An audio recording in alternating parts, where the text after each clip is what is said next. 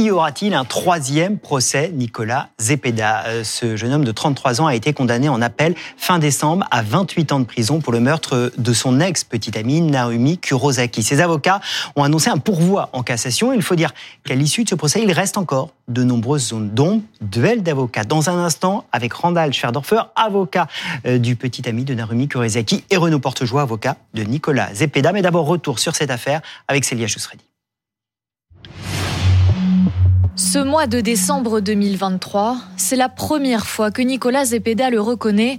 Oui, il est bienvenu en France il y a sept ans de cela pour voir son ex-petite amie Narumi Kurosaki le soir même de son meurtre.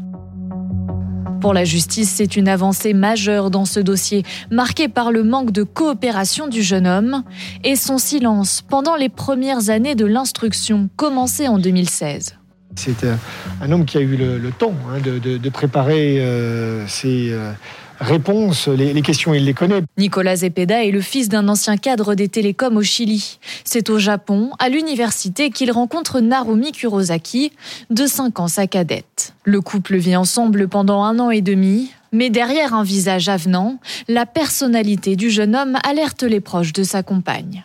La famille de Narumi et ses proches, interrogés par les enquêteurs, avait rapidement évoqué la personnalité envahissante et inquiétante de son ancien petit ami. Juste avant le départ de Narumi Kurosaki pour la France, c'est la rupture et avec elle des menaces que profère l'étudiant chilien dans une vidéo postée sur Internet. Manifestement, ce jeune homme va mal supporter ce contexte de séparation. On retrouve trace dans l'ordinateur de, propos qui démontrent une jalousie, un caractère possessif de ce jeune homme. Une tendance aussi à la manipulation et à la recherche du pouvoir, selon les experts psychiatres et psychologues chargés de l'examiner. Et tout cela n'est peut-être pas fini. Il y aura peut-être un troisième procès. On va voir cela avec nos invités. Maître Randall Schwerdorfer, bonjour, merci d'être avec nous. Vous êtes euh, l'avocat d'Arthur Del Piccolo, le dernier petit ami euh, de Narumi Kurosaki, auteur également d'itinéraire d'un avocat hors norme chez Hugo Doc. Merci d'être avec nous. Euh, Maître Renaud Portejoie, bonjour. Soyez le bienvenu également. Vous êtes l'avocat de Nicolas Zepeda, condamné donc pour la deuxième fois en appel. Faut-il s'acharner? Deux condamnations. Il clame toujours son innocence? Ah, Il a clamé son innocence durant tout son procès, mais depuis le début de l'enquête en réalité. Hein. Ça fait sept ans que Nicolas Zepeda clame son innocence et prétend qu'il est victime d'une erreur judiciaire. Donc dans une certaine logique, il dispose d'une voie de recours, à savoir euh, du pourvoi en cassation. Il a décidé immédiatement après sa seconde condamnation de régulariser un tel recours. Puis nous verrons dans les prochains mois si la Cour de cassation nous donne raison et si un troisième procès est engagé. Est-ce qu'il a raison de clamer son innocence au regard de ce qui reste encore lacunaire à l'issue de ce procès? Des morceaux de vérité qu'on ne connaît pas Alors, euh, pour être très clair, c'est un dossier euh, criminel sans corps. C'est la difficulté du dossier. La cour d'assises a dû répondre à, quatre questions. Est-ce que Naruimi est, morte? Euh, Comment est-elle morte? Euh, A-t-elle été tuée? Et si on l'a tuée, qui l'a tuée? Et qu'a-t-on fait de son corps? La cour d'assises a répondu deux fois à toutes ces questions. Une première fois à Besançon, une deuxième fois à Vesoul. Euh, une troisième fois, je pense que la cour d'assises répondra la même chose. Le dossier ne changera pas. Le dossier de Besançon était le même qu'à Vesoul.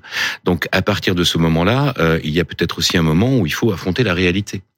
Euh, la réalité, on a euh, une décision particulièrement motivée sur la culpabilité de Nicolas Zepeda. Il y a des preuves, parce que j'ai vu écrire qu'il n'y avait pas de preuves. Hmm.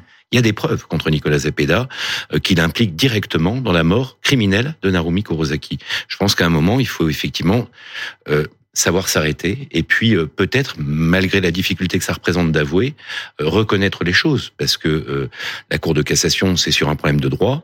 une fois que c'est épuisé, il y aura la peine, l'exécution de la peine, l'aménagement de la peine. Et là, à ce moment-là, il va bien falloir, à un moment, accepter la réalité. On a progressé dans ce procès. Nicolas Zepeda a reconnu des choses qu'il n'avait pas reconnues jusque-là. Le fait de venir euh, en France, le fait de vouloir retrouver Narumi Kurosaki. Euh, que dit-il de la manière dont ça s'est passé? Parce qu'il a détaillé la manière dont les retrouvailles se sont passées. Alors, très clairement, Nicolas Zepeda avait prétexté une rencontre fortuite, euh, une venue en France pour d'autres raisons.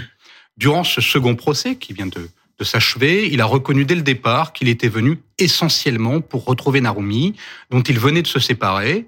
Il a expliqué que dès le départ, dès son arrivée en France, il rejoint Besançon et il cherche à retrouver Narumi et tente de forcer une rencontre fortuite. Ils se rencontrent au bout de 3-4 jours et cela se passe plutôt bien. C'est un fait, à savoir que Narumi ne semble pas effrayée à l'idée de le revoir. Elle accepte un repas avec lui et elle accepte également qu'il vienne et qu'il l'accompagne dans sa chambre universitaire. Donc la rencontre provoquée par Nicolas Zepeda se passe plutôt bien dans un premier temps, c'est un fait. Que nous disent cette, si le terme d'aveu, en tout cas cette reconnaissance de la réalité de ce qui s'est passé? Alors, euh, en fait, c'est vrai que dans tout le premier procès, euh, Nicolas Zepeda avait contesté être venu pour voir Narumi, ce qui était une aberration. Il a reconnu ce qui était une évidence, et je pense pour euh, essayer de crédibiliser ses dénégations. Voilà, je, pense que c'était stratégique sa reconnaissance. Après, il n'avait pas le choix. Je crois que Nicolas Zepeda ne reconnaît que ce qu'il n'a pas le choix de reconnaître. Euh, mais euh, ce qui est intéressant dans ce que dit Renaud Portejoie, c'est que c'est vrai que la rencontre se passe bien. C'est vrai que euh, il va y avoir des échanges entre eux, ce repas entre eux. Euh, par contre, une fois que la porte est fermée, la porte de la chambre de Narumi après 23 heures, jusqu'à 3h16 du matin. On ne sait pas ce qui se passe, mais à 3h16 du matin, on sait que Nicolas Zepeda est avec Narumi, qu'ils sont seuls, et que là, dans toute la résidence, pendant 10 minutes, on va entendre des cris d'horreur, une douzaine de personnes, et on le sait parce qu'on a le timing précis, les SMS vont être échangés entre des étudiants qui vont dire « T'entends, ça hurle, on, assassine quelqu'un, qu'est-ce qui se passe ?» Et on sait après qu'on ne reverra plus jamais euh, Narumi Kurosaki. Dans ce procès d'assises, vous avez euh, représenté un homme, euh, Arthur Del Nicolo, qui, qui euh, Piccolo. pardon, qui, qui, a été accusé quelque part, euh, ou en tout cas, il y a une tentative, a-t-on dit, de, de, de, de, renvoyer vers lui la culpabilité de, cette, de cet homicide. À votre lecture du dossier, est-ce que vous pensez qu'il y avait une volonté de le désigner lui, de d'orienter les enquêteurs dans les premiers temps de l'enquête vers, vers cette piste-là? D'abord, les enquêteurs vont s'orienter naturellement vers Arthur Del Piccolo au début de la procédure, les trois premières semaines, parce que c'est le dernier petit ami de Narumi Kurosaki. Après, très intelligemment, Nicolas Zapeda va s'arranger pour que personne ne sache qu'il a revu euh, Narumi et pour que tout le monde comprenne que la seule personne qu'il ait vue en dernier, c'est Arthur Del Piccolo. Je pense qu'effectivement, euh, ça a été sciemment réfléchi de la part de Nicolas Zapeda euh, de s'effacer complètement de l'emploi du temps et de l'existence de ces quelques jours qu'il a passé à Besançon de la vie de Narumi pour qu'il n'y ait qu'Arthur Del Piccolo. Donc, par omission, il a voulu effectivement pointer Arthur Del Piccolo. Je l'ai plaidé d'ailleurs devant la cour d'assises. Je pense que c'était stratégique de sa part. Et il le dit d'ailleurs dans un échange avec une amie japonaise.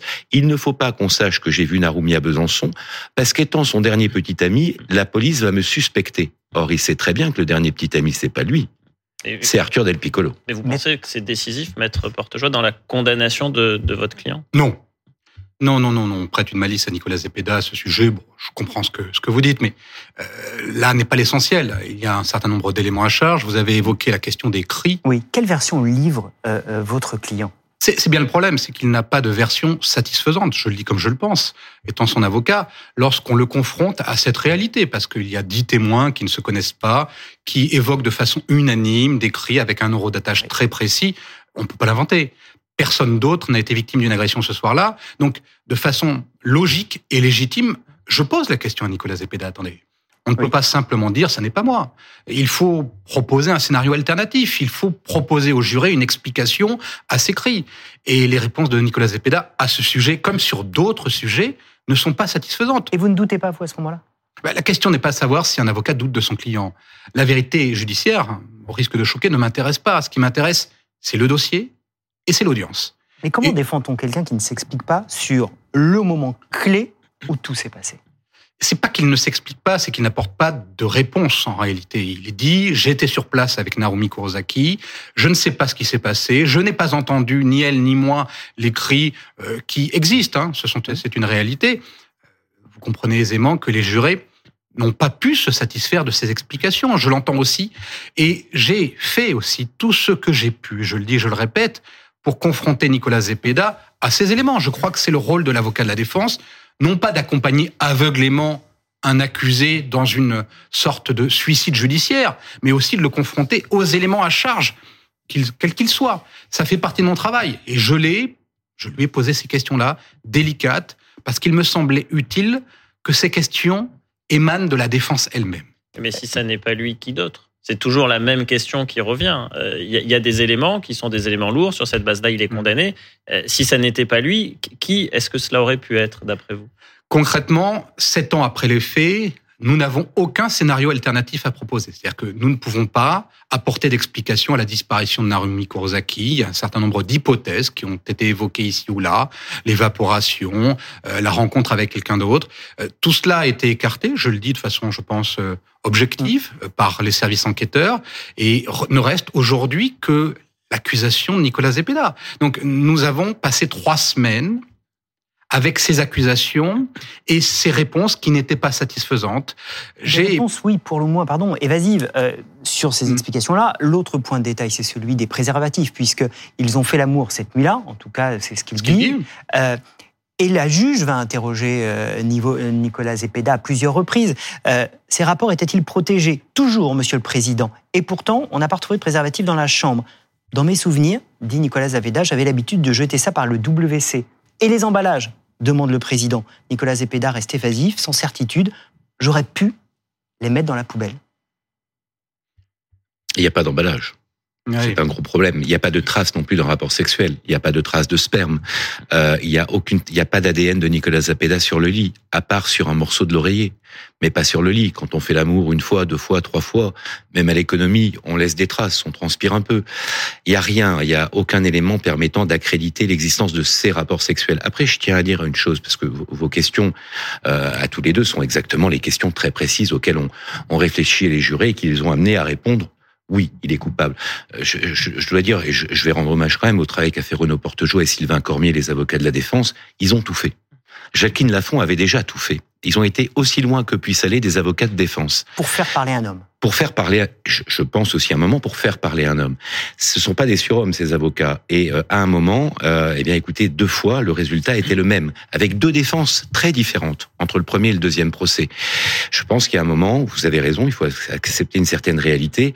Ce serait intéressant qu'un jour, Nicolas Zepeda dise la vérité, parce que je crois qu'on est tous convaincus de sa culpabilité. Vous avez raison, maître Portejoie, il n'a aucun scénario alternatif, et c'est bien le problème. S'il y avait eu un seul scénario alternatif, Arthur Del Piccolo, ou autre chose, je peux vous dire qu'il n'aurait pas été condamné. On verra, les affaires sans corps sont difficiles. L'affaire Jubilard, le cri dans la nuit au hasard, bon, c'est là, là c'est pas ça. Là c'est 12 personnes qui disent au même moment, tentant, avec la précision de l'eurodatage, etc. Sur ce fait-là, euh, point très précis, il y a un eurodatage. Euh, donc, ce qui quand même oriente l'action des, des, enquêteurs pour mm. euh, circonscrire un espace-temps pour rechercher le corps. Dossier. Et comment vous comprenez que le corps ne soit toujours pas retrouvé? Euh, Parce que vu qu'on sait l'heure précise, le lieu précis, ça permet de circonscrire un périmètre de recherche et on n'y parvient pas. Non, le périmètre, il est, il est, le périmètre pour être fouillé nécessiterait l'intervention de l'intégralité de l'armée française. Voilà. Hmm. Il est colossal. C'est une immense forêt. Euh, c'est colossal la zone de recherche avec les relais euh, téléphoniques qui sont pas les relais de la ville. Hein. Euh, ce sont euh, des relais qui permettent d'avoir une zone, mais qui, je crois, fait 25 km carrés. Enfin, c'est quelque chose d'incroyable. Avec un corps qui a possiblement été brûlé, euh, qui a pu être jeté dans l'eau.